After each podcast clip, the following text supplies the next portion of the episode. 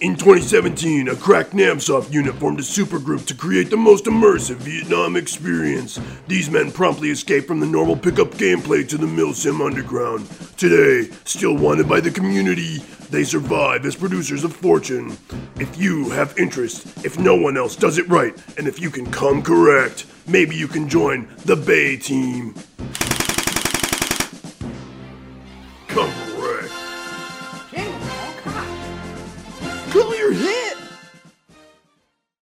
All right, BAE Podcast listeners, we're on the 13th episode, one year tour in country, our anniversary episode since we've started this in February last year. How do you feel, guys? Woohoo! Yeah, that's awesome. Cheers. I'm coming to Disneyland. I ain't getting on no plane, Hannibal. all right, all right. So, on this podcast, we're trying something a little different. where We are doing this all over Discord. So, with us, we have CJ Sen. Say what's up, CJ. What's up? We also have Mike Farucci. Say what's up, Farucci. Hey, yo, how you doing? And then we have Roman Kamensky. Say what's up, Roman. What's up, Roman? Okay, let's start this bullshit. and speaking of bullshit, there just came out this bill uh, for New Jersey banning the sale of toy guns. So you did when when this first got released or announced. I know like Farucci posted it in, in the uh, East Coast Namsoft, and everyone's going crazy. And no one really did any research about it. They just saw toy guns, assuming that airsoft was involved and it included toy. You know, um, the toy gun ban included airsoft guns, but that's not true. Um, there's like a weird loophole, and it does not pertain to airsoft guns. So that's all I really want to say about it. Uh, do you guys have anything else to add about it? Murphy's a jerk off. Mm-hmm. As the the one guy that lives in Jersey, yeah, yeah, he's a jerk off. Yeah, I mean, obviously, be smart with your airsoft guns. Treat them like real firearms. You know, put them in your trunk, unloaded. Keep them in a gun bag, and you should be okay. Um, you know, if you God forbid you ever get pulled over or anything like that, at least announce that you have that those as weapons in your trunk or whatever. You know, make make it known to the police officer that you are carrying airsoft guns. Mm-hmm. Okay. Yeah, I've done it. You know, nothing really. You know, they, they're usually really cool about it. So I mean, I, I, I never really had that issue, thankfully, man, but you know, it, well, we just have to worry about those, you know, kids who have to, com- you know, that try to, you know, I forget what I'm going to say. Sorry. Um, no, it's just, uh, it, it- it's just once again the law trying to put a, you know, basically a safety blanket over the rest of us because they think we're all idiots, and we're just They're going trying to to hold down the man. pretty much. Yeah, but uh, unfortunately, there are f- enough idiots out there that ruined it for everybody. yeah. Yep, exactly. Yeah, I remember when I started it out back in like 2003 or seven. Whenever I started out, there was a story of a kid who was biking home from a game in Jersey with his AEG on his back. So he got cops called on him. Uh, This this was um uh it's like up here in Jersey, cl- closer to the city. Uh, like Bergen County. No, uh, it was like an unofficial field too, so it Mm. wasn't like um, it wasn't like a solid field like Range 14. This was like a field like there was there were just once in a while that hold games on it, but it's not a dedicated field. Outlaw Um, airsoft field. The the, the I remember they had like I don't know chicken coops there at some part of it or something. It wasn't freehold, was it? Uh, no, was it Freehold? Because that was like the field back in the day. That was the place to go, and they had chicken coops and barns. Yeah, it, it might be Freehold. Freehold's kind of close to New York City, right? No, it's that freehold's down Maybe like an hour out, 45 minutes from like Staten Island. Yeah, yeah, about that. Yeah, so it's kind of up there. Yeah, I think it's I think it was Freehold. Yeah. I think it was after that that they stopped having constant games there. That wasn't the reason, but yeah, it was shortly after that. It's weird too. Yeah, so plenty plenty of idiots out there, you know. Yeah. Well, yeah, for many different reasons. I mean, they like like you guys are saying they carry without bags or anything. They just act completely irresponsible with it, and they make the rest of us look bad. I mean, Yeah. Well, I mean, yeah, people are stupid. Don't be Mhm. stupid. Play responsibly. Get a bag. Yeah. Don't ruin it for everybody else. If Mhm. Farucci doesn't do it, neither should you. hey man, I'm hey, you know I'm very responsible. with My belongings. Exactly. That is true. especially- Farucci's like a robot when it comes to the law. Yep. Mhm. Robo Ex- Farucci. Yep. Could you handle that? No. Robo Guido. Robo Guido. Like Robo every, like every, like every hour, like a cannoli just like, like just is cooked and it just comes out of me. no, what we do is we we blender a cannoli and feed it to you like the mash that RoboCop gets in RoboCop. Yeah. Yeah. Exactly. You know, like that like baby food he eats. Yeah, yeah, yeah. Oh, geez, I'd be that abomination. I was thinking Yeah. more like, No, you're not, dude. You're not gonna look cool. well, Yeah. I, I, You're not I wasn't sup- Terminator. well, obvi- I wasn't surprised, obviously, but I was thinking more like Bender, you know, from like Futurama and everything. You know, just like this boxed out Guido look, you know, like clamps. Nah, You B. Clamps. clamps? You remember? You know, let me at him. Let me at him. Don't make me clamp you. Exactly. Thank you. Somebody, somebody watches TV around here. Thank you. yeah, that that basically be me. So, I, as much as I'd love to be some badass, you know, Austrian robot, you know, with awesome glasses and uses every you know firearm proficiently, I know that's not going to happen. Not in this world. Have you watched So. Terminator? Of course, I have. It, it was not very proficient. Uh, okay, I get it. Well, look, he killed a co- no. In the first one, he killed a ton of cops with that AR AR eighteen. You're you're talking to to a six millimeter machine gunner. This is In true. comparison, Oh my god. It's proficient. we, we talking about you know six millimeter machine guns. I mean, come on. Speak, yo, Frucci. Speaking of six millimeters, how's your dick after your surgery?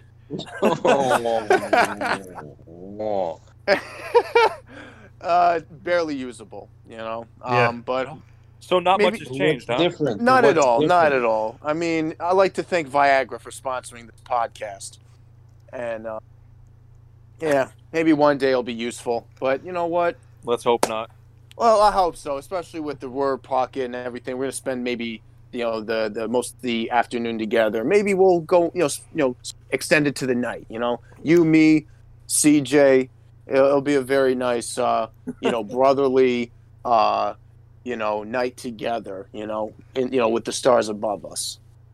Oh yeah, it'll Well, be uh, be a fantastic time. All right, let's move on to the Ruhr pocket. Anyways, nice, nice trying to segue into that, Frucci. I'll give you credit for that. Yeah, yeah. Thank you, thank you. I mean, so yeah, wait. Let's let's uh, talk about that. It's the Ruhr Pocket. It's a World War II event, March fourteenth at Zulu twenty four.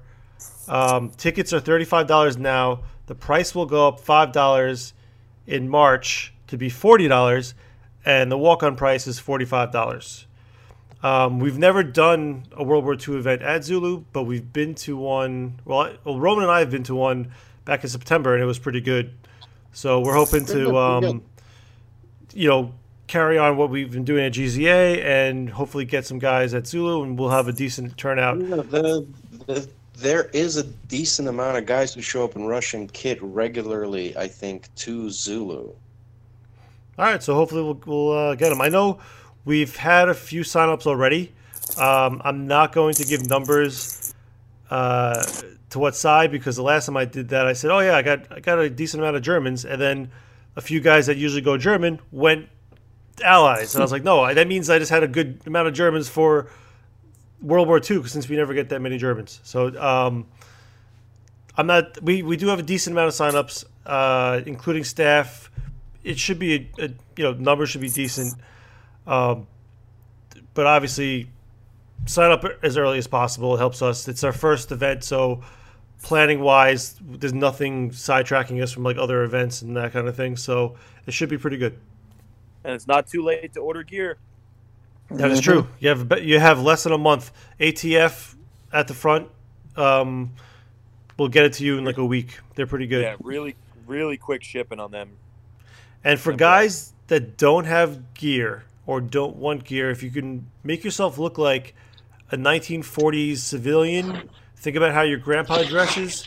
You can come as a partisan force, which will most likely be on the German side for the Ruhr Pocket, because it'll be like a Volkssturm uh, element. So yeah, if you if you if you have a World War II gun but you don't have the uniform, uh, you know, make yourself look like an old man and come down. Ah, we're It's talking gonna be about. World War II game. I thought we're talking about the Russian game. No, No, we're this is a talking World War II. II game. Oh, oh yeah, yeah. Zulu's great for World War II. They actually have a lot of, a lot of the the, the the Germans showing up there. That last time the problem was like we had too many guys with automatics because they actually showed up with bolt actions. Yes. And the best is I actually had a full German kit and went resistance with my automatic German gun. hmm So I didn't even get to help So, th- so this is good, good, good. We, we need more more World War II games up there. I thought we were already talking about the Russian. Pocket. No. No, Bal- no, Baltic, comrade. yeah, Baltic Retaliation is at Tulcom March 28th. That's a Russian NATO game that's modern. That's going to get more discussion next episode. Right. I'm sorry. I confused. That's why I brought up Russians. That had nothing to do with World War II game there. He, Honestly, if you didn't so- say anything, we probably would have not even noticed. Yep. I was like, I was like, really? Like more than like five people show up in World War II Russian? no, games? no. That that is the new quota to smash, guys. Five Red Army guys. That is beat that. Beat that. Yeah. So okay, let's um let's move on to the next segment of this podcast, which is we have our first veteran of the Vietnam War coming on, and we're going to ask him a few questions and interview him.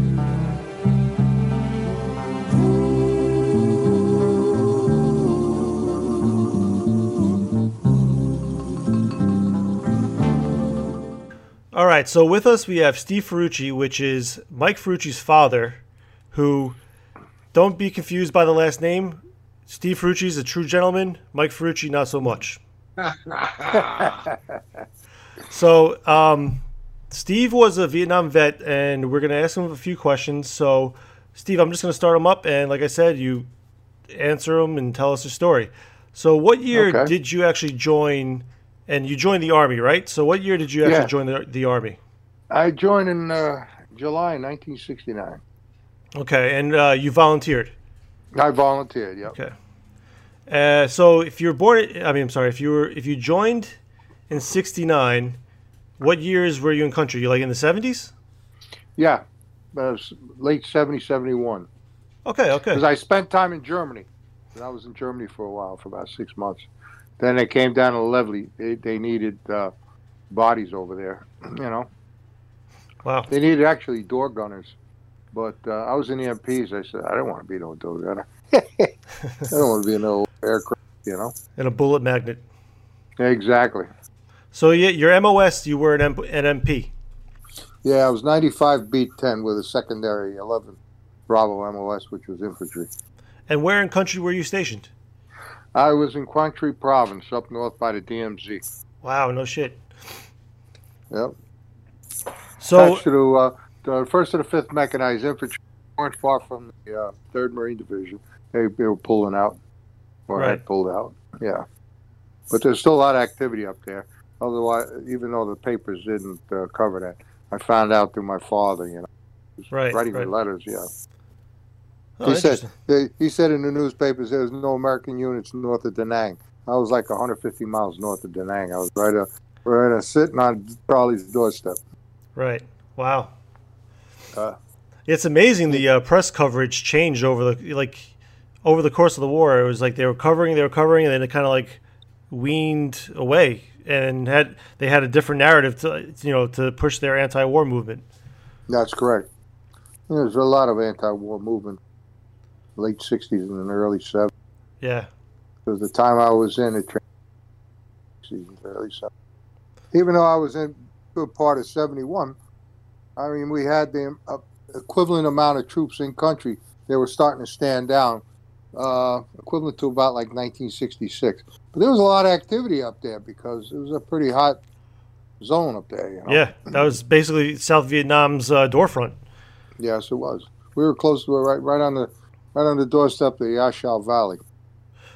But a year Okay. before, 1970, the 101st Airborne uh, fought the Battle of LZ Ripcord. So what what uh, Yeah. major operations were you involved with? I was involved in Lam Son operation. Lam Son 719er, uh, assisting the going- giving the convoy escort uh, to the uh, the Laotian border and well from Quang Tri base was the staging area. Was a major operation. Uh, the 19 side offensive by the North. Uh, the ARVN started out great they got hammered in the end. But the guys that held their own, the units like the uh, ARVN Rangers, the Airborne, and the Marine, ARVN Marines, good. We, we the 101st lost a lot of helicopters. They probably lost more helicopters in that operation assisting the. And he did during, during a good point. Not too many people knew that. Hmm. But uh, yeah, we were doing convoy escort, going up to QL1 to Dong, QL9, going up by the Rock Pile, Khe Sanh, Kalu, Cam Lo, and we were Khe Gio Bridge. We uh, we were good convoy escort V1 like like you saw up in uh, Bethpage. All right, at the V museum. 100 that you wrote in. Yeah. You and Michael and the guys wrote in. They had that. We had, uh, we were in Jeep uh, giving escort, and they had uh, gun trucks from the, uh, from the transportation unit that was nearby. They had these gun trucks with 50 cal and M60s on painted black, you know, and they had uh, they had fancy names and signatures. Somebody was an artist in their cup and put up put in names like Death Dealer and things like that. You know, with the with, with the uh, the death card of what was it the Ace of Spades. Right, right, right. Yeah, you know, they the gun trucks were, were guys were pretty cool up there. Some of them were were former infantry guys. Some guys had uh, they that was there on their second tour in country. You know, Oh, true. Yeah, I guess for- I guess being late in the war, you probably did have a lot of guys on their second or even third tour at that point. Yep, that's right. That's exactly right. So, Steve, you you said you um, you escorted the ARVN, uh, but did you interact with uh, locals at all in any capacity? You know, being an MP, Yeah, were when you? we uh, we were on base or we did route we were going in, or sometimes we look for straggler GIs that were go and pick them up, and we'd interact with the uh, the locals, you know, the Vietnamese, the San, and Papa San's down there, you know, Yep. and uh, got to watch out. if You stick your hand out if you because uh, they'll, they'll steal the wristwatch right off your uh, wrist, you know. Really? yeah, they were they were quick that way. yep. so, like, did you learn any uh, Vietnamese, or do you remember any at this point? Do I remember any of that? Uh, oh, jeez. Uh, uh, yep, Steve, me shut up, you know? Yeah. That type of thing, you know? a lot, a lot of mofu, come over here quick, you know? Right, Chu right. You know? Yeah. A lot of Chu come here. Um, Bami Lamier was a dirty old man, you know? we call some of the GIs that, you know? Yeah. I worked with the uh, with we had a couple of uh, we had a, a, a small contingent of Anglico. There were Marines that were, were worked with the Air Naval Gunfire Liaison Company, and uh, they were they were good. They were good guys. So everybody was in the same soup, you know, Yeah. the same crap, you know. Yeah, late in the war, uh, early in the war, middle of probably the worst of the war was 67, 68 and a half or 69. But eh, it was still still pretty hot over there in the area. Because it was Right. just there, when I got in country, it was right after the uh, Cambodian uh, invasion, you know. Right. But um, it was an interesting tour. Well, My tour in Germany was even interesting, you know. Oh, really? Oh, yeah. We had uh, up in Elegant Concern, we had a race ride, so we had to go up, you know, lock and loaded and everything. They, they, uh, they, they, couple of radicals broke into the arms uh, barracks there, and uh, and then he burnt up a helicopter. So we had to be ready to fire on these guys. Of course, they got caught, and they were court-martialed, sent back to Fort Leonard, but prison Wow. now. But uh, so my my my uh, introduction into uh, a little bit of ground combat took place actually first in Germany before I got to Asia. You know, so that's crazy. You know, you So- know, we were, we was in, in, in certain units and, and in rear areas there there was race problems they were having. You know, that's all because of what happened stateside. You know, Right. uh, the mood of the country was, was at that time. Well, So- what else do you want to know? So let me ask you this. Actually, we'll, we'll go back to Germany for a quick second. Where were you? Where were you in Germany? I was in Stuttgart with the 385th MP battalion. Oh, okay. The okay. home of the Porsche. Yeah. Yeah, yeah, the Porsche's right there. That's right. Yeah. Saw the plan, as a matter of fact. Yep. It was a nice town, old Stuttgart. You know? Yeah, I've, I've been there. It's a, it actually is a nice little town. Um, So, uh, well, it I was at, I was actually wondering. I was like, I, you know, I guess if you were an MP, you you if you were in Berlin, would you have been at checkpoint checkpoint Charlie? uh, I, I never got to Berlin, but I, I visited a bunch of places around Germany, into France and what have you. You know, you know, uh, guys, got- our, our guys and our a couple of guys were selected to go TDY to an Air Force base in Scotland. Uh, went down to Switzerland. Uh, we were like all over the place, you know. Uh, our job was to, uh, you know, once again, you know, guide the uh, the convoys that because we're always going up to Grafenwehr for uh, uh, maneuvers, you know. Right. And then, then, then one of the, the, the trickier, dicier things we had to do was follow the uh, vehicles, SMLM, Soviet Military Liaison Mission, and follow them because we had uh, a, a, a, like like a policy with them, with the Russians at the time, to uh, you know, they, they would have they would have a military officers in one of their command vehicles come on our side, and we would have something over there. So we were just to follow them, but not to interdict them or, or do anything to harm them, supposedly. that could cause an international situation of grave concern, you know. Right. So you're just basically puffing each other's chest out. Yeah, pretty much. You know, got to watch these guys because they kind of warn them away or uh, away from sensitive areas where Right. we had, uh, you know, military bases or what have you. I've seen troops over by the Czech border. You know, uh, you know the, the the guard towers, and everything. Right. Germans, Right. Czechs, Russians. You know, you know, wise guys are flying the bird. You're not supposed to do that because that could that could cause an international incident. You know. Right. And then we did maneuvers with the. I hear the fire engines in the back. Yeah, I Right. know. This happens when you live in the city. Oh, you live in the city. yeah. Oh, Well, you're in, Queens. uh, oh, in Queens. There Yeah. you go. So the boys are rolling. yeah. But uh, uh, So What else let's go back to Vietnam. What during your downtime, like, what'd you do? You know, during I guess in between patrols or you know for R and R or anything like that. What'd you like do for your downtime? well, I was supposed to go to Australia, but I never made it because we were on operation. So I won't, the best I could do was uh, was China Beach, you know. Okay. But uh, uh, I was actually there was a program about that years ago. Uh, a yeah. TV yep. series. Yeah. TV show. Yep. Um, but uh, most of the time you're writing home, or, or if they uh, they were always asking for guys to go out to the fire bases that that that used to ring the DMZ. It used to be uh, occupied by the Marines, but uh, when they started pulling out, we we stepped in, you know, and uh, we were covering it. There were there were fire bases with artillery pieces up there, and we would pro- pro- provide like like like a small infantry detachment of uh, MPs, you know. Right. So we did that, and we did some uh, commo up there, you know, Okay. keeping communication with the different bases and things, things of that nature. and then we did route reconnaissance, and then we on a Quang Tri base. We had uh, gate guards. We had that.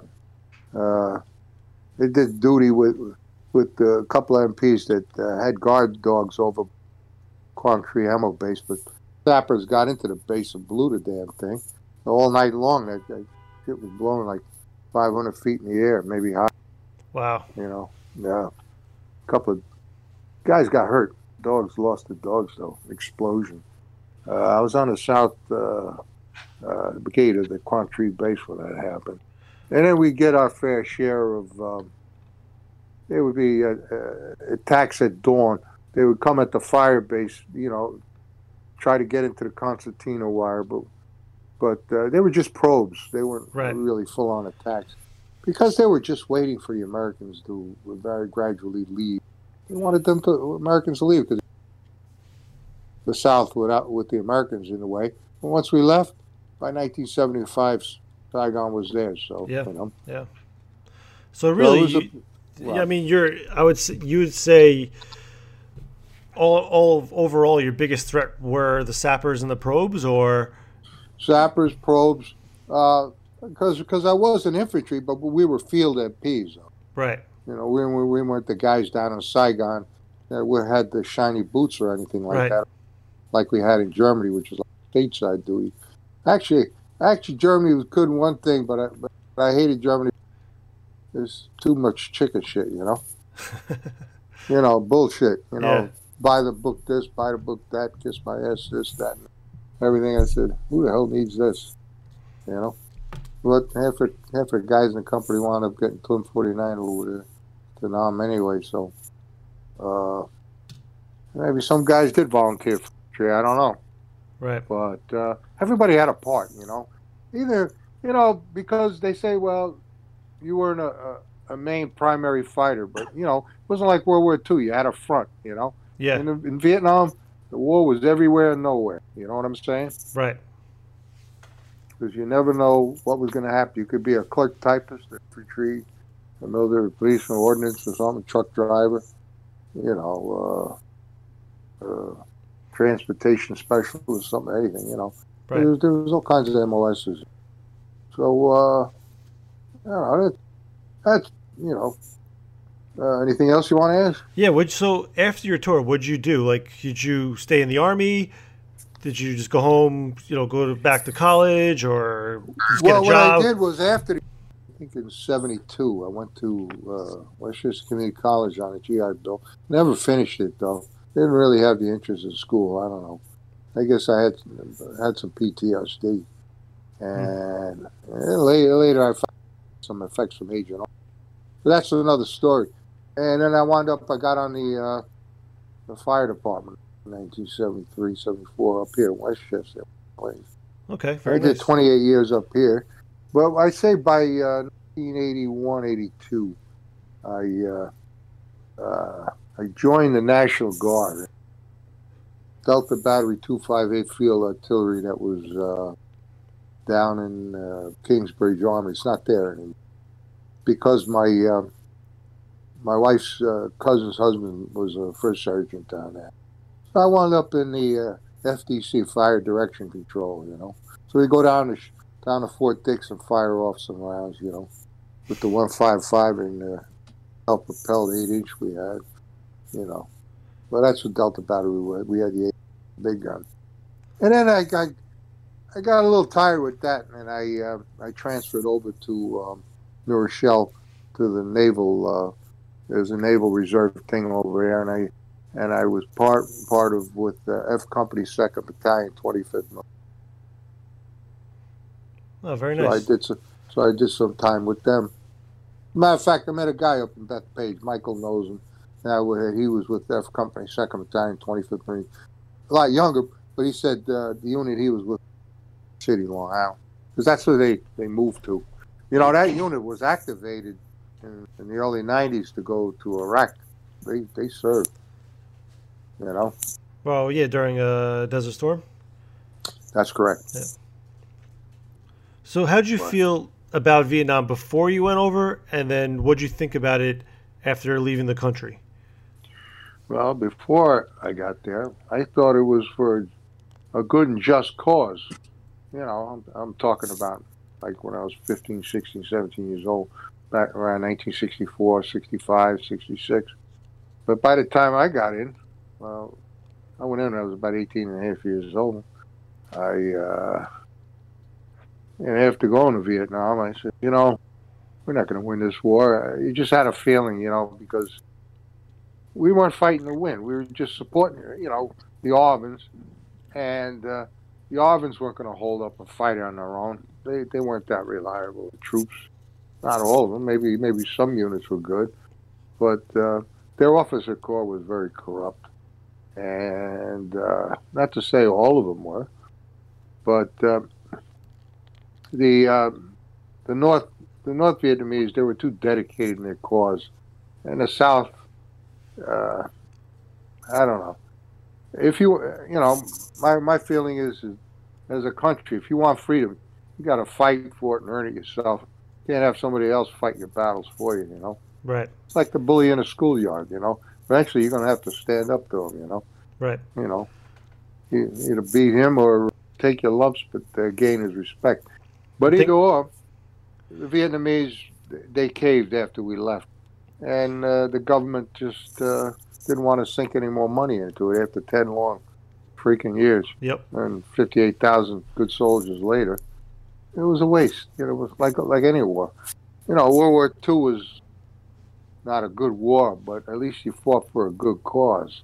Korea, Vietnam, all fight now, all the same crap. You know, they they have no end. There's there's no uh, resolution to No. them. You know, uh, we just don't know how to finish it up. You know, like we used to back in the day when my father was in the service.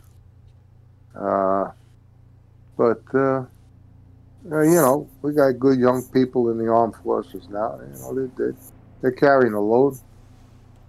But uh, but I like seeing all you guys. You go all in your Australia, and, and you're uh, you know, they're like the the the Bethpage to the museum, and uh, everybody's very very into it. And I like that ceremony. That was beautiful. Yeah, that was a nice out ceremony. Yeah. That was very nice, very beautiful. You know. I mean, that's. I mean, CJ says it says this a million times. This is the reason why we do this is to really pay respect to the vets that were there. You know, with the interest that we have, and we want to Yes. do it right. giving homage to these people that have served and came before, and you're keeping up a tradition in their memory, more or less. You know, of we what they did, to. what they accomplished. Yeah, yeah, you guys are doing a good job, and uh, you guys are worth respect. And you know, once you take raise your right hand to uh, to uphold the Constitution, uh, there is no. Uh, uh, you know, there, there, there, there is no uh, date expiration date on that. So you always, in your heart, you always carry that. And you serve, and you serve the flag. You serve with honor, and you want to uphold uh, all the things that uh, the country stands for, and what the Constitution stands for. Right. You know. Yeah. So you guys are all, all veterans. You guys, we're all patriots. You know stand tall and raise the colors. You know. Yeah. But, no, uh, I mean, like I said, we've we've tried. We're wannabes. I'll say that. I'm not going to claim we're anything. But anything That's okay. That's okay. But um, Uh, no, like fine, like I said, yeah. we we You thank you for your it for a good service and and we try to make you proud by emulating what you did in in your youth. And I know your son, he uh, he's very proud of what you've done. He you know he wears he wears your uh, unit hat. Yep, I saw that. yeah. Uh, you got that old bush. Yep, Yep, that old boonie hat. You know, God, yeah, God bless you guys. So Steve, let me You ask you are let me ask you this What? question. One more question, actually. yeah, Um, shoot. How how do we get you out there to come out with us, suited up? You want to get me out there suited up? Yeah, we'll make you like an old we'll make you like an old sergeant or like a you know like a lieutenant colonel or something. Oh man, um, I, I, I, you know, that, that wouldn't be bad. But I, I'd like to do it in the warmer weather, if you know. Oh yeah, saying, no, like know? I'm saying during the summer, you can hang out in the uh, uh the talk with my dad. Oh, that'd be great. Yeah, I met your dad. He's, he's a great guy. Yeah, you guys will have fun. Oh yeah.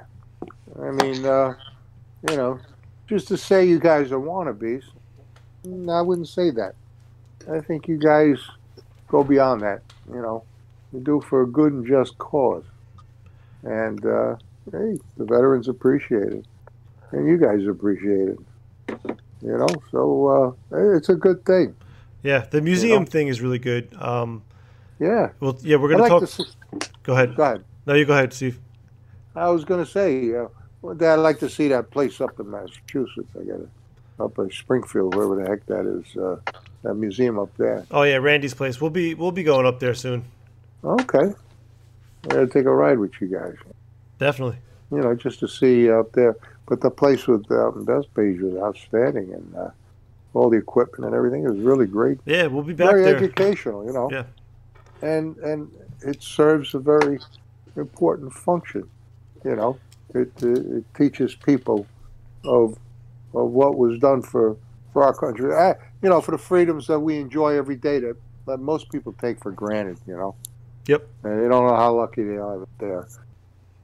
But uh, anything else you want to know, Liam? No, that's it, Steve. I th- I think uh, this is a good interview, man. This is the, you're you're the first of this kind of interview we've done with a Really? veteran. Yeah.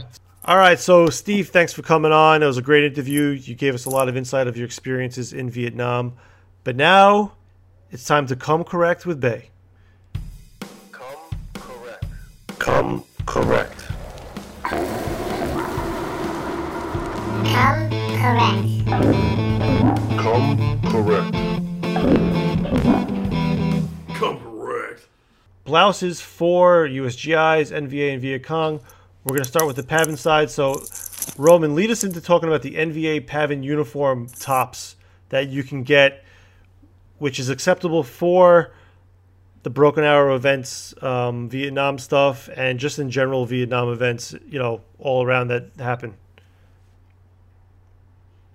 All right. So, unfortunately, Moore's was the best place to get this stuff, but these days he's pretty much out of product in, in any sizes we wear. Uh, he's got maybe a couple of things here and there, but that he's no longer a reliable source.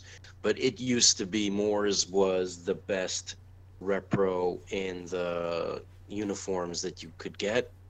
Like it just had this color to it that kind of like if it was wet, it looked kind of more green, but when it's dry, you look a little more tan. Yeah, it was very like it was pretty much khaki, like the real khaki, not like the the light tan khaki you get from Old Navy. I'm talking about like the the U.S. GI from World War II khaki. Yeah. I, I suppose. Um, the the only real thing that you can that you'll come short on uh, coming close is that the pockets on the you have the two breast pockets and they're supposed to be scalloped, which means is uh, they kind of have this like bat wing type of cut to it where it folds over down and uh, the only other person making reproductions now is the Stow Shop out of Russia. Right, Squadron Right. Shop. Right. And if you want stuff from him, order yesterday. Uh, He he works on one project at a time. He makes a bunch of other stuff for other people unrelated to Vietnam stuff. So if you want uh, a good repro that will actually fit you, you got to give him a lead time of like a month and a half or something and then it'll take like a month and a half to arrive to the states. Yeah, So But he does really good work. Uh, yeah, I have one. Liam's got one. Uh, we're both pretty satisfied. yeah. I, I my NVA As far as uniform is fits me great. It it looks amazing. You know, It- it's I'd it's- smash. I'd yeah. smash. It doesn't feel like it's gonna tear apart like it's made out of like tissue paper at like one repro that I have. no, it's almost like a, a tough canvas. It's like light, but it's like tough at the same time. I don't know how to explain it. Have you guys had any experience with the Luke Imperial stuff? Because I know he has a ton of NVA stuff. I Um, actually Luke have some of Imperial's stuff. good for other stuff. Yeah, I have some of his stuff, and it's it's kind of it's kind of like flimsy.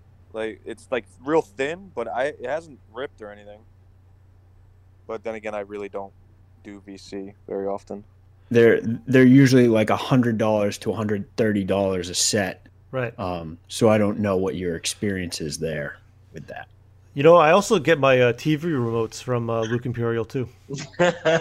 Do you really? Yeah, there's a lot no. you can get. Yeah, no. By the way, um, I I'm a dickhead and I didn't introduce him, but Brian McKenna hopped on. He's going to talk about the uh, Discord channel that we're talking on right now a little bit later. But he's going to hop on and talk talk with us about this uh, come and correct shit. So say what's up, McKenna. Pleasure to, pleasure to be here. First time, long time.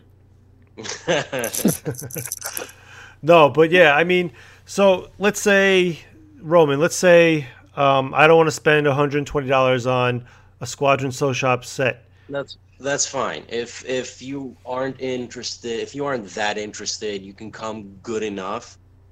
If you get a Dickies shirt, one that only has two pockets, just the breast pockets. You wear Right. it tucked in. You don't need the lower pockets, and you don't need any epaulets. It's all uh, it's all very like um, y- there's nothing on it. Just the pockets. That's it. Just yeah, it's a basic shirt. colored shirt. And what is it like 20 bucks? Uh, I'm sure you, on Amazon you can probably get it for twenty, if not like less, if you dig deep enough. You Yeah. got I mean, I know sort of they have them at a Walmart. sales or whatever. Yeah, Yeah. Walmart usually has Dickie stuff. You can get stuff on sale at Walmart. Walmart doesn't have sales; they have everyday low prices. But he's right. Yankees. He's right. so moving on, let's talk about the Viet Cong options. You know, the Uh, civilian don't. shirt, aka black pajama. But I want to, I, Just I, don't. w- I want to emphasize don't. on. Go ahead, Roman. Just don't. Just don't. Don't come in a black shirt. It's corny. It's not really accurate. And also, you're going to regret it because it attracts all the sunlight. You're going to sweat harder than Yes. everyone else. And that's It why I wanted to emphasize. I wanted to emphasize civilian shirt because it doesn't need to be, as Roman said, the black shirt. Where- So you look, you show up, show, looking like a ninja. Yes. Or, or you come starting with all this other black stuff and you're just looking more like SWAT than, than, than uh, Vietnamese, uh, you know, irregular. Like especially, I, we're not on the pants episode, but you, if you're gonna insist on coming and wearing black, don't come in black uh, cargo pants. Right. That's the next episode, Roman. You can rant about know, that next but episode. it's just uh, the, the people that wear the black shirts come in the black pants. They I know. come together. I know. I know. You can get them on in sets, and I think that's the most uh, how most people get it. I know I got all of my stuff from either Luke Imperial or other eBay uh, sources, and they usually come in sets. So Yeah. But you know, like what I did, um, luckily I live in a Chinese area, the Chinese neighborhood. So I went to like the Chinese variety shop and they were selling like legit like Vietnamese like look they look like Vietnamese villager shirts. I just bought like a red one, you know, like a maroonish one. Um, I think I gave my brother like a like a light green tan one. It was almost like look white looking. So I mean, you can mix it up. Like you're supposed to look like an irre- irregular, ununiformed force. And I think that's what Roman's going for. Correct me if I'm wrong, Roman. No, that's right. There's these are people that are like, okay, it's about that time of the day that we give Americans trouble, so they just go get their weapons out of hiding, and then they go give them some trouble. They go bury some mines. They go set up some booby traps, and then they go back to doing their daily routine. It it they shouldn't look like a uniform force. Like Eh. eh, these days, you would call them insurgents.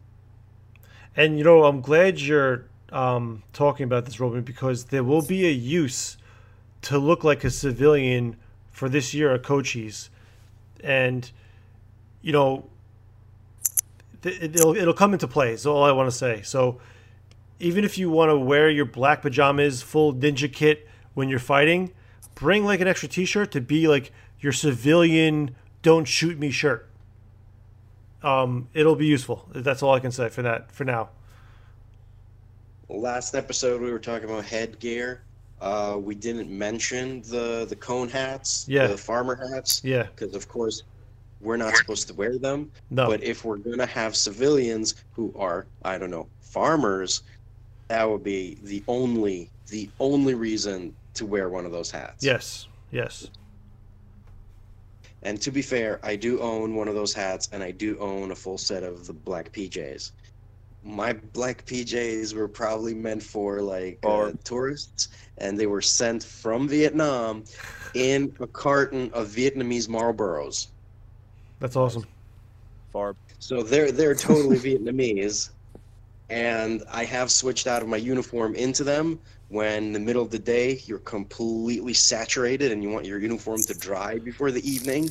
And I threw on super light, uh, this PJ set, but it doesn't have to be black. I highly encourage against black. It's it's supposed to be a farmer shirt. Any shirt just gets dirty. Go with brown go with some sort of other color that looks like it was something else and it got dirty. Just look at pictures too. Like you'll see, you see, you know, don't look at pictures of Viet Cong. Look at pictures of just regular civilians in their day to day. You know, like you look at like a picture of like Saigon. They got they they're not just all wearing black PJs. And the, you know, like I uh, gave my example of I got totally sweaty and threw something on. You can just have like just another tan shirt as a backup, and just as well it will be your NVA, uh, not your your Viet Cong shirt. You know, if you are playing Viet Cong, you know, you, you mix it up.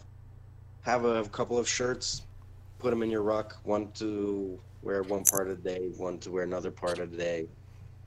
Right, like we're sleeping, sleep in the dry one, and let the other one that you're going to use when you're running around hang out. You know, hang overnight. Yeah. So if you want authenticity, the only practical way to get something in your size this day is to order way ahead of time with uh, Squadron Sew Shop. If you just want to be just good enough, get yourself a two pocket tan Dickies shirt. Okay, and that goes for both both NVA and Viet Cong. Really, just depends on Yeah. depending on the color. So I can much. show up in my Tupac shirt. He just said it. Just a two pocket shirt and underwear. That's all. You're gonna run around just like that. Like, how about the short shorts for uh, Viet Cong Sapper? We're gonna have I think an episode McKenna's on got short that covered. shorts. Yeah, McKenna Yeah. was working on that. Yeah. The hot pants episode. Yeah, that's for the pants. That's for next episode, McKenna. We'll get you on for that. All right. Good. I'll, I'll cover all types of short shorts that are kosher during the Vietnam War. There you go. So let's let's get on to the USGI option, which is really there's one option, which is the jungle fatigue shirt. I guess there are different um, different patterns, but it's really the same basic green shirt. That's your choice. Um, CJ, you want to talk about that a little bit? Um, sure. Yeah. So with the the U.S. top, the green blouse, you have th- there's three options, but really, you have second pattern and third patterns are the really the ones that are obtainable. Uh, third patterns being the most common, with the the Rothco repros and the the I think uh, Soldier of Fortune has their own repros Yep. and uh, and but there are first pattern repros out there made by Miltech, which actually are really nice. Um, I believe Liam, you got a set. Yep. Just came in. I got a set, and they're they're really nice. They're it's a really really quality repro. They're thicker than the than the Rothcos, and uh, they're pretty nice. Yeah, That's one it's, thing it's with- a poplin. It's a poplin top. Yep. It's really it's uh, nice. It, price is decent. Um, the only flaw I think it has is it has the name tape Ryan on it, and has a was a seventh cav um, patch on it on there. Yeah. Yep. That's Yeah. yeah. That's So once that's really it. pull them off, you know, and you're good to go. And I mean, that's one thing you see a lot of guys in the 173rd. You know, you do see guys in first patterns, you do see guys in second pattern tops. You know, the your uniforms are were supplied. You know, constantly. The guys are wrecking uniforms, getting resupplied and resupplied. So, um, it doesn't hurt to have that So, variety. so would you, so right now, what are you saying? Uh, Soldier of Fortune's a good, a good source. Moore's when he has them in stock, he has, he Yep. actually has everything, right? He has first, second, and third pattern tops, Yes. all poplin. Um, I definitely recommend getting a poplin uniform over the ripstop stuff. But I mean, like it's like um, like we like we said, and we've we've reiterated a million times that the Rothco top is okay. Um, CJ does offer a service of dyeing them if you buy them through him, and he gets them at a discount. So, I if you're looking to buy a uniform, a full set of uniform, there's no reason not to buy it from CJ, and he will dye it the correct color for you. yeah, and it'll it'll be the the best price you'll get anywhere. Yeah, and uh, died and, and all that. The one thing I do have to add, Soldier of Fortunes, they're a little more money than the Rothcos, but you're paying. You're not going to pay what you pay for like a set of Moors. They're not. The quality isn't as good as Moors would be. right. Just wanted to throw that out there. And they're Yeah. cheap and good for having multiple sets because your first set Exactly. is always going to get soaked in the first day. Exactly. Yeah. In the first 5 Mm-hmm. minutes. Yep. Yeah, I mean, at I- least like carry a top. Maybe you know, I, I guess most like even for me, I think most of the time I just I just changed my top. I just kept my pants on whether they're wet or not. Mhm. It's nice to have extra sets, as McKenna said. Yeah. course. I I would always, you know, gearing up for our events, you know, try to bring, you know, I I try to always have three sets of uniforms at least. Yeah. you know, um, just in case, you know, you split a crotch or you're soaking wet, you know, it's always good to have backups. So, um, I guess the usual cost. More is what is what is a more top? About eighty bucks, Yeah, I believe so. right? And the Soldier Fortune first pattern, if I remember correctly, was about sixty dollars after, you know, the the pound the British pound conversion to dollar. Yep. Um, and then the Rothco, if you don't buy from CJ, they're about forty five dollars each. Um, CJ My gets them- price is my price is so low, it's crazy. Crazy. Do you, wait, do you want to tell your price, or you? Uh, I I cannot tell my price, you Oh cannot come tell on, his price. Walmart. but it is But- cheaper than anything you'll find on the internet. Yes. So I highly recommend getting it from CJ if you don't want to spend an arm and a leg. It'll be cheaper than the forty-five dollars, And it'll be dyed. and it'll be dyed the correct color. I mean, that's really it. About it's pretty basic about the jungle fatigue shirt. I mean, you can you can go to like thrift shops. I noticed in thrift shops the um, OG 107 utility tops. Um, they they're actually pretty cheap. You can get them for like twenty to thirty bucks. Um, they're the older pattern that they wore, I guess, before 65, Yeah. 65 to 67 ish. You see a lot of 173rd guys with them, even like gearing up for like, um, not not Junction City. What was the what was the operation before? Uh, Cedar Falls. They had they they were still in utility tops. I guess they got resupplied with the newer first patterns and wore you know wore those but like you'll see a lot of like a lot of the guys in like 65 66 wearing the utility tops and they still had them up until up, up into the the late 60s so if you really wanted to wear one of those that would be okay too And just remember, yellow tag is bad. Yellow tag is 80s. yeah you want a white tag Um, another thing too, though, um, like you said, thrift stores. Even you could find, you know, jungle fatigue slant pockets in thrift stores, flea markets. You know, because a lot of people get rid of them. They don't know what they have. Check your local uh, Goodwill. You know, check your local antique store. yeah Um, you never know what you'll find, when you'll find it, and you'll probably get it for a steal. And they're usually labeled bdu and they're not bdus so right there is like a good sign that the person doesn't know what they're selling Exactly. Exactly. what else anything else on uh on on bdus no on, no on uh, jungle fatigue Slant pockets. you Yeah, know, Yeah. That's that's what you're looking for. Slant slant top pockets. That's the, the clear giveaway that it's you know a Vietnam jungle fatigue. And if for those of you who don't know, um, if you're looking at a top and you don't know if it's poplin or ripstop, ripstop has checkers. You look at it, it looks like like little tiny squares. Right. Looks like a little grid. Yep. All right. So yeah, that's that's a basic rundown of each blouse option for Operation Cochise Green and all of our other events and most of the other events. Um, what my plan is eventually to compile all these segments into one one piece and we'll release it closer to Operation Cochise Green. So like you can have the it'll be like one longer coming correct uh it won't be like a we won't we won't commit a whole episode to it but it'll be released in between podcasts. So we'll work we'll, we're gonna work from the head down weapons um you know rucksacks that kind of stuff when you know as we go as the year goes on but let's move on to the next topic which we're going to talk about is the discord channel that we're actually using right now to record this podcast. Brian mckenna graciously helped us out with building this entire thing with his expertise for running the um, his own discord for the seasonal justice no seasonal violence events through stag ops.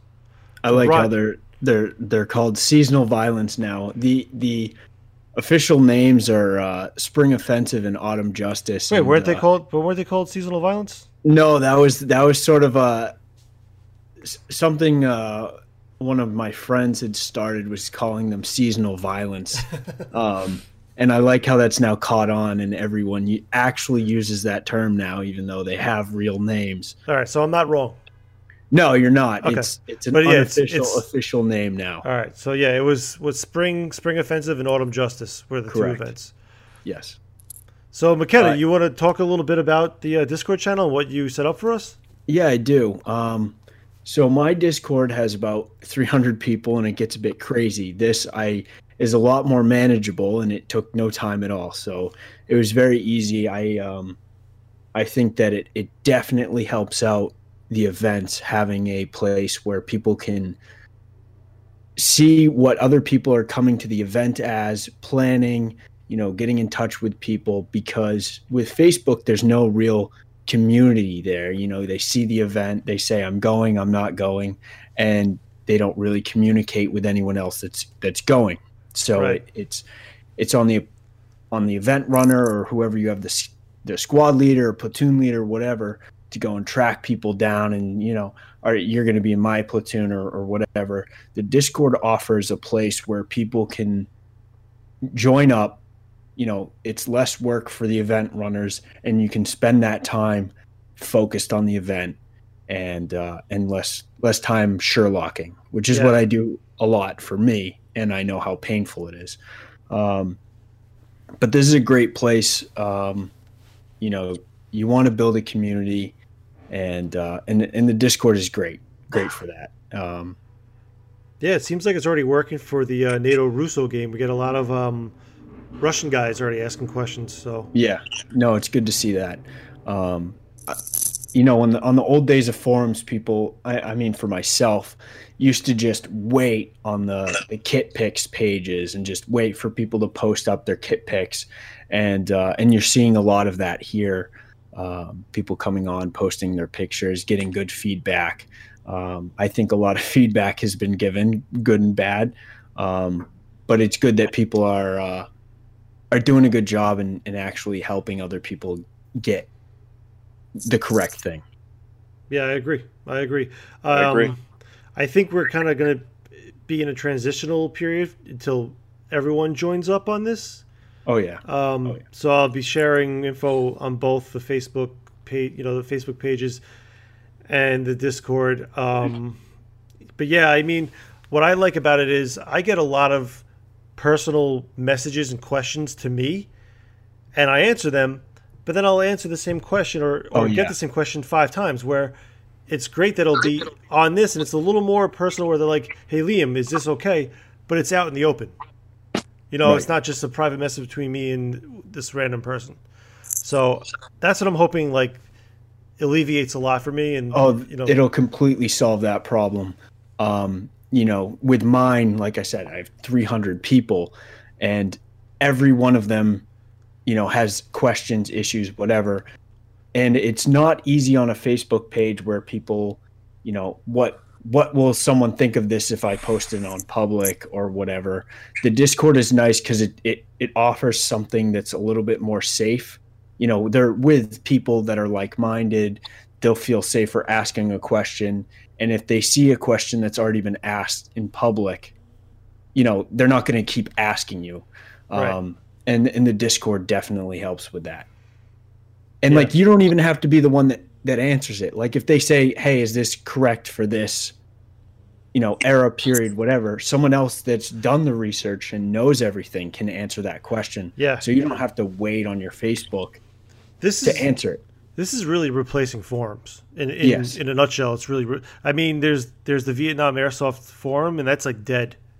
yeah No one goes on. it's on. sad Yeah. it's sad um, facebook is great but the thing that facebook killed was forums and forums were great for building a community and getting people interested in things. Uh, i started on an airsoft forums i think everyone here did. Yep. um, Mm-hmm. and now with the advent of facebook it's just been hey here's an event go to it. And then there's no before and after. It's just there's the event you go to it you have a good time. Yeah, maybe you'll post a few pictures and comment on it. But other than that it's I know. that's it and you know, like I tried to work around that with making, with making the um, you know, the unit the unit group. So like the NVA had their own little group, and then the GIs had their own group on Facebook.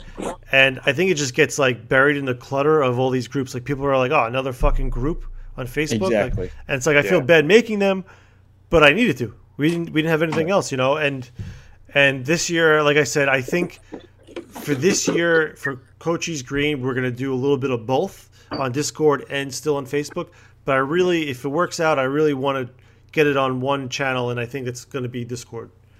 so the know. discord will never be done you're you'll always like want to tweak and add Oh, things. yeah, i yeah. mean for this size we're we're i i'd say 98% done already Yeah, Um, but that's the thing is like over time, it, it's just so much easier and it's just so much work that you don't have to do.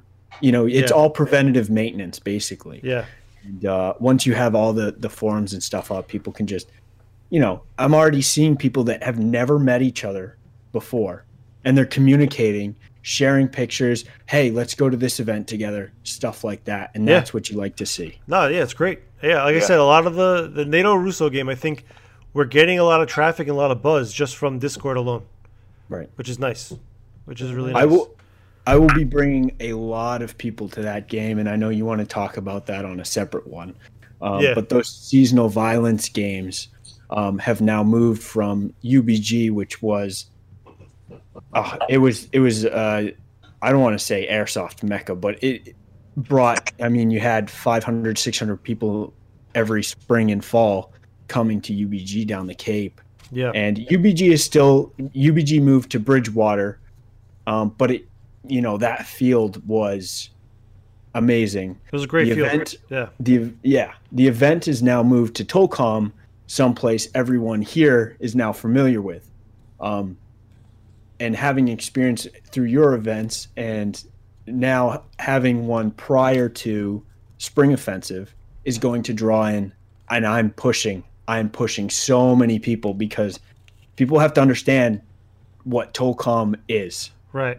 You're not just battling an enemy on flat ground. You're battling the terrain, your kit, everything. It- Even the flat side of Tolcom is not flat. oh yeah, You know. And honestly, Tolcom is, you know, that's like, what's the word I'm looking for?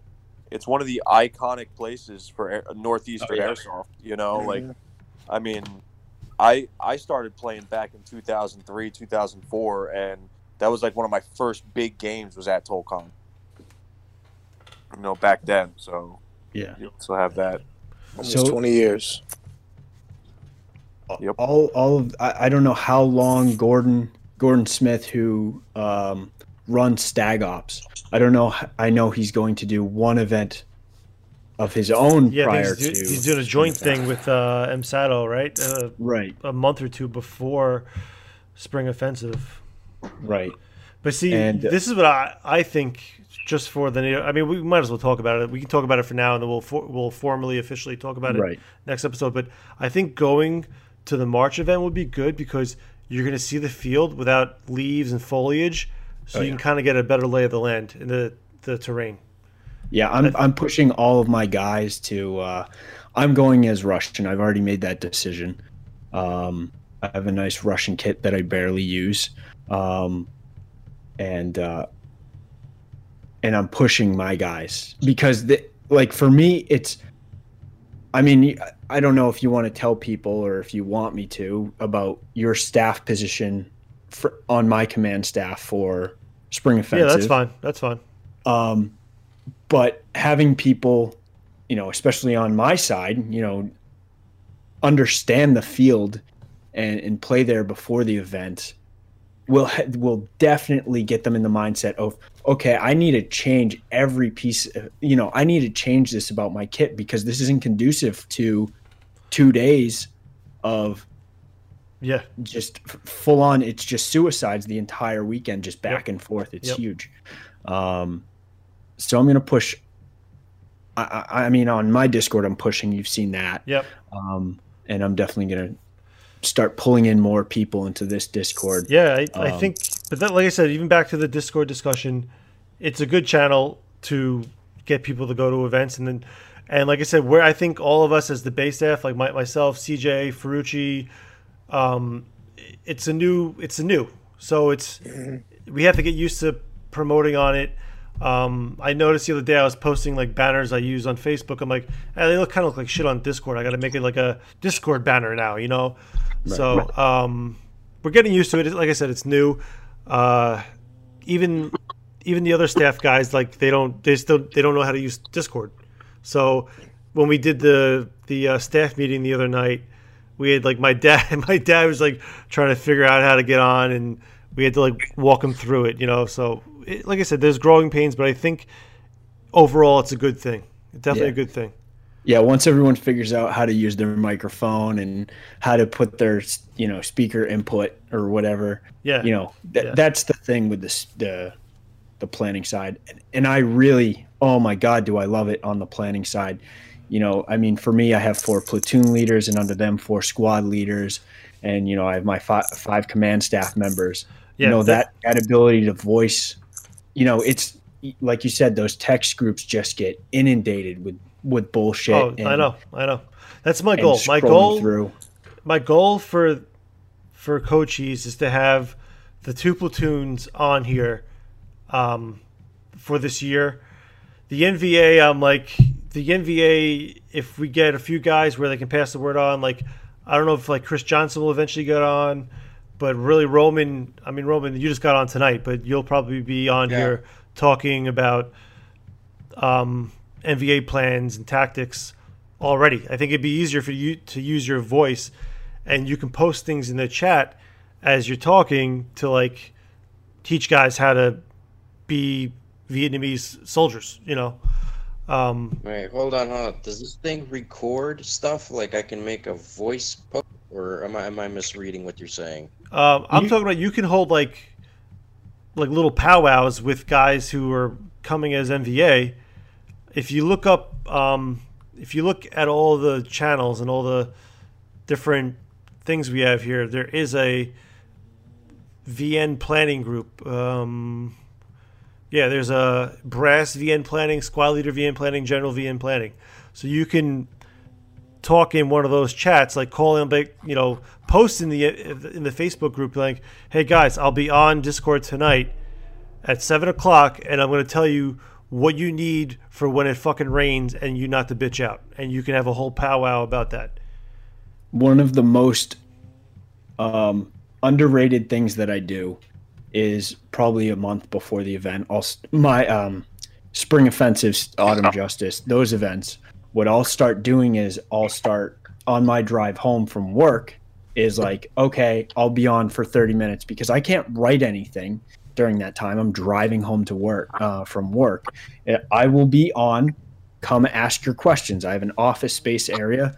I will be be sitting in there. Come in there if you have questions, and people come in and ask questions. And then I also have scheduled like big, hey, I'm going to talk about this. Here's the list of things that need to be covered from the last event that need to be changed, whatever and you know scheduling those things now you can like we're doing now record those sessions and, and i've started doing that for my own guys uh, for their side of the nom events it's a great tool to come in and, and talk because people you know it's very hard for people to want to do their own research and uh, and hand holding for like 10 different guys is really hard but when you can do it all at once, it's just super easy. Yep.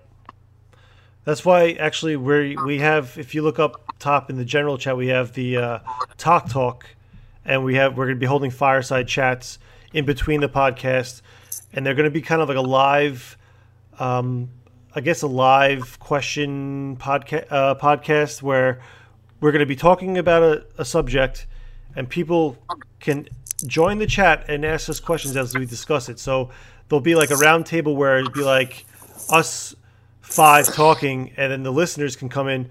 They can ask their questions as we discuss it, and you know we'll answer them and talk about it. Which brings me to another point about the fireside chat: is the next fire, the first fireside fire. Ugh, I can't even talk. The first fireside chat we're going to hold is going to be talking about surviving the night at any one of our events, whether that be Vietnam, if we ever do a modern, um, or the post-apocalyptic Roman. I know we're going to talk we we're going to talk about that eventually in the year, but just what to do and what to come with to survive a night out in the woods, because it seems to be a, a thing that people do not come prepared for. Did you not? Mm-hmm. Yeah. So we'll, we'll, we'll we're, we don't have to talk about it now, but we will talk about that at the fireside chat. Everybody in this podcast right now is invited to be a speaker on there, and we'll give details um, as this podcast pod, as this podcast releases, and um, in the, obviously in the Discord and on Facebook, we'll we'll uh, post about it.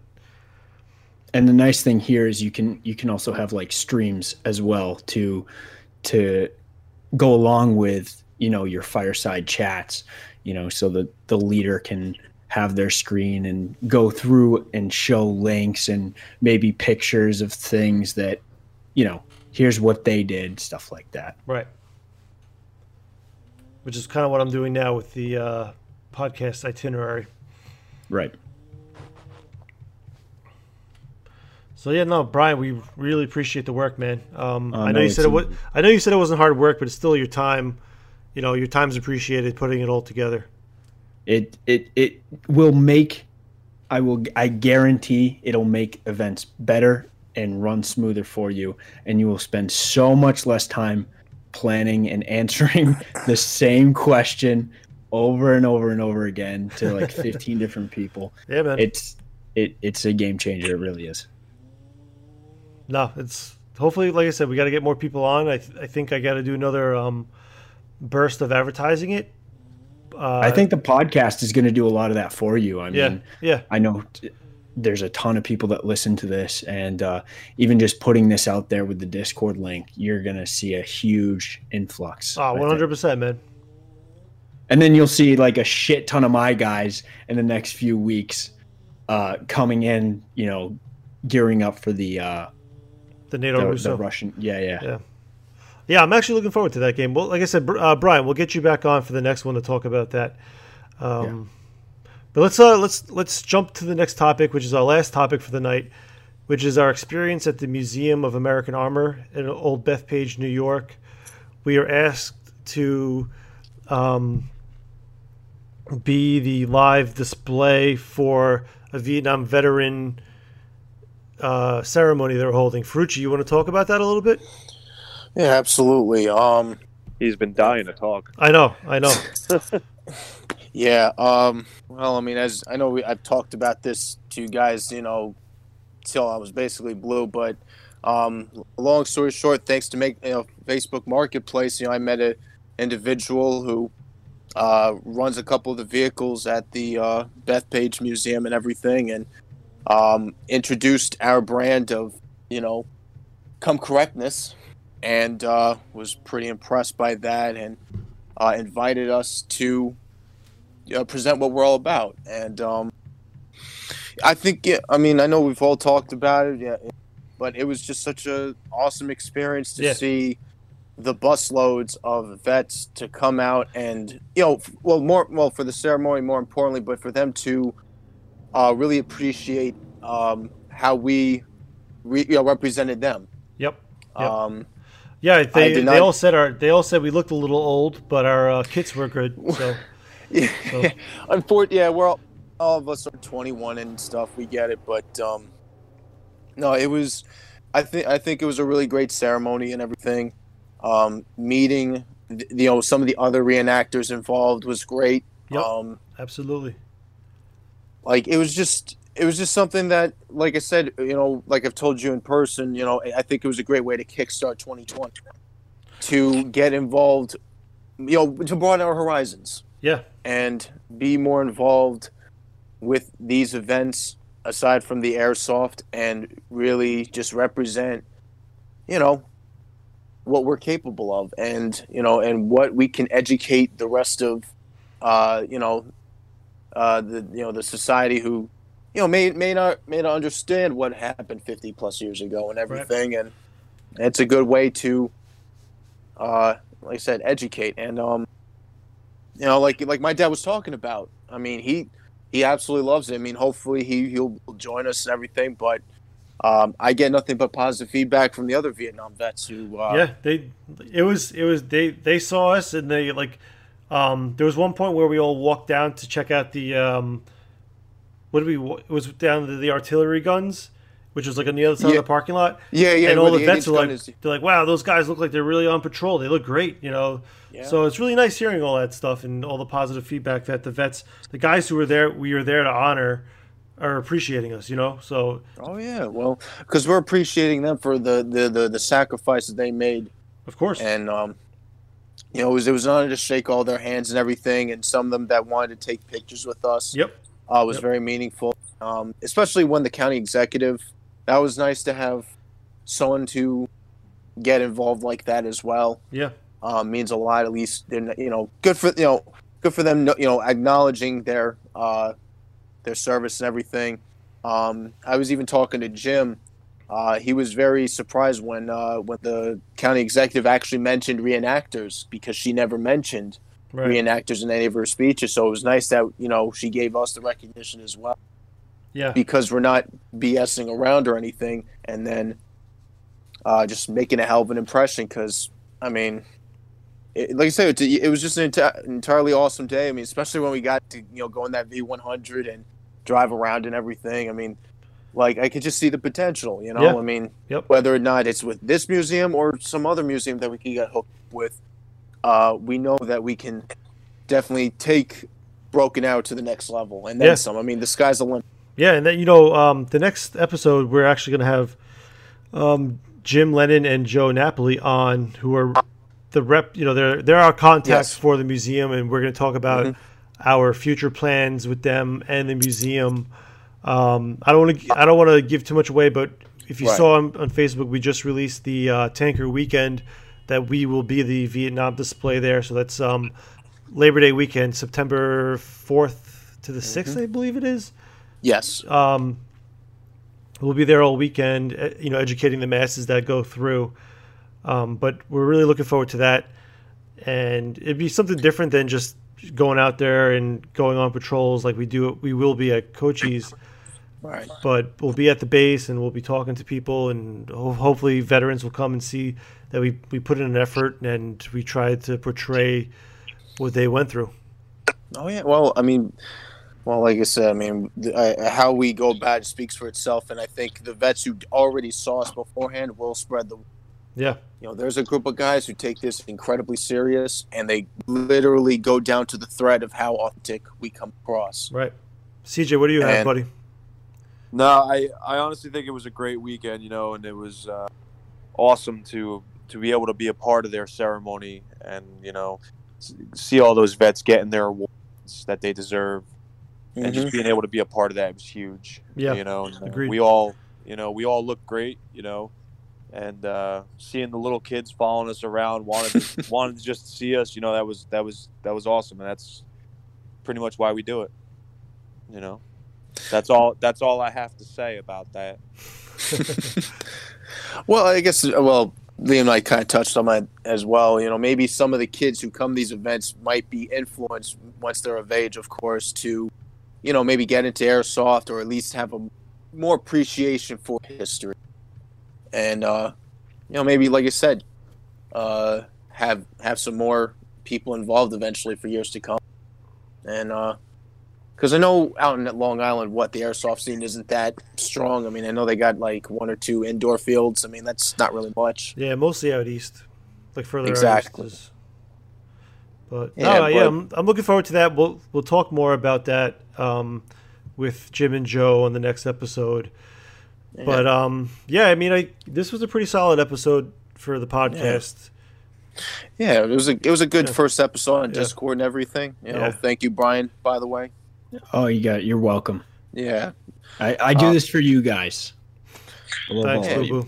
yeah. Because I mean, I've heard of Discord before, but I, I never personally experienced it. And, and like you were mentioning before, it's a great way to communicate with the with everybody. It's it's you know it's a new new wave of you know of you know replacing the rooms and everything, and at least and and how you, how organized it is. I mean, we got everything from two to modern gun Yeah. picks and everything. So, um, it's a good way to compartmentalize it and everything. So, um, But definitely, But, ne- next podcast. I know this weekend was crazy with Valentine's Day, but next Yeah. podcast we got to get um, at least two people in person. Yeah. it's, it's so tough, like when you can't see each other. Right. Yeah. No, I completely understand. Uh, you know, I'm I, speaking of Valentine. I'm surprised we didn't do like a special Bay of Bays or something. Nah, we were out of base. We all No, ran out. we, we, we were ter- we were terrible to our, our women, so they didn't want to, they didn't to do it for us. And Mike, Gave Mike, your Valentine's Day. That's what happened. and Mike, your right hand doesn't talk. So what? What is your right hand going to say? Oh shit, that sucks. All right. So on that note, um, Brian McKenna, send, say goodbye. Goodbye, everyone. Thank you for having me. Appreciate it. Yeah, man, you'll be back on, baby. Oh yeah. All right, CJ, say goodbye. Take it sleazy, folks. Roman, say goodbye. Good. Say that again. You sounded weird. Goodbye. There we go. And Mr. Farucci, you want to give us a send off? Bye, Felicia. That's it? All right, all right. It's the quickie. Wrap that sticky. Come on. Oh Jesus Christ. I fucking hate him. I hate him so much. Yeah, yeah, he was doing that at the museum. I know you wanna leave me. Two, one, recording. All right, BAE listeners. This is the 13th episode of the BAE podcast. Basically, our anniversary episode since we've started doing this in February last year. So, one tour in country, man. We, we're done. We did it. And I want to. S- I was hoping you guys would cheer. This sucks that it's over. all My bad. yeah. All right. Let me do it again. Here we go. A man with no sense of pride. But if I So, uh, Farucci, say what's up. Yo, yo. Roman, say what's up. What's up? Say it again, Roman. Yo, yo. Yo, yo. Roman, say what's up.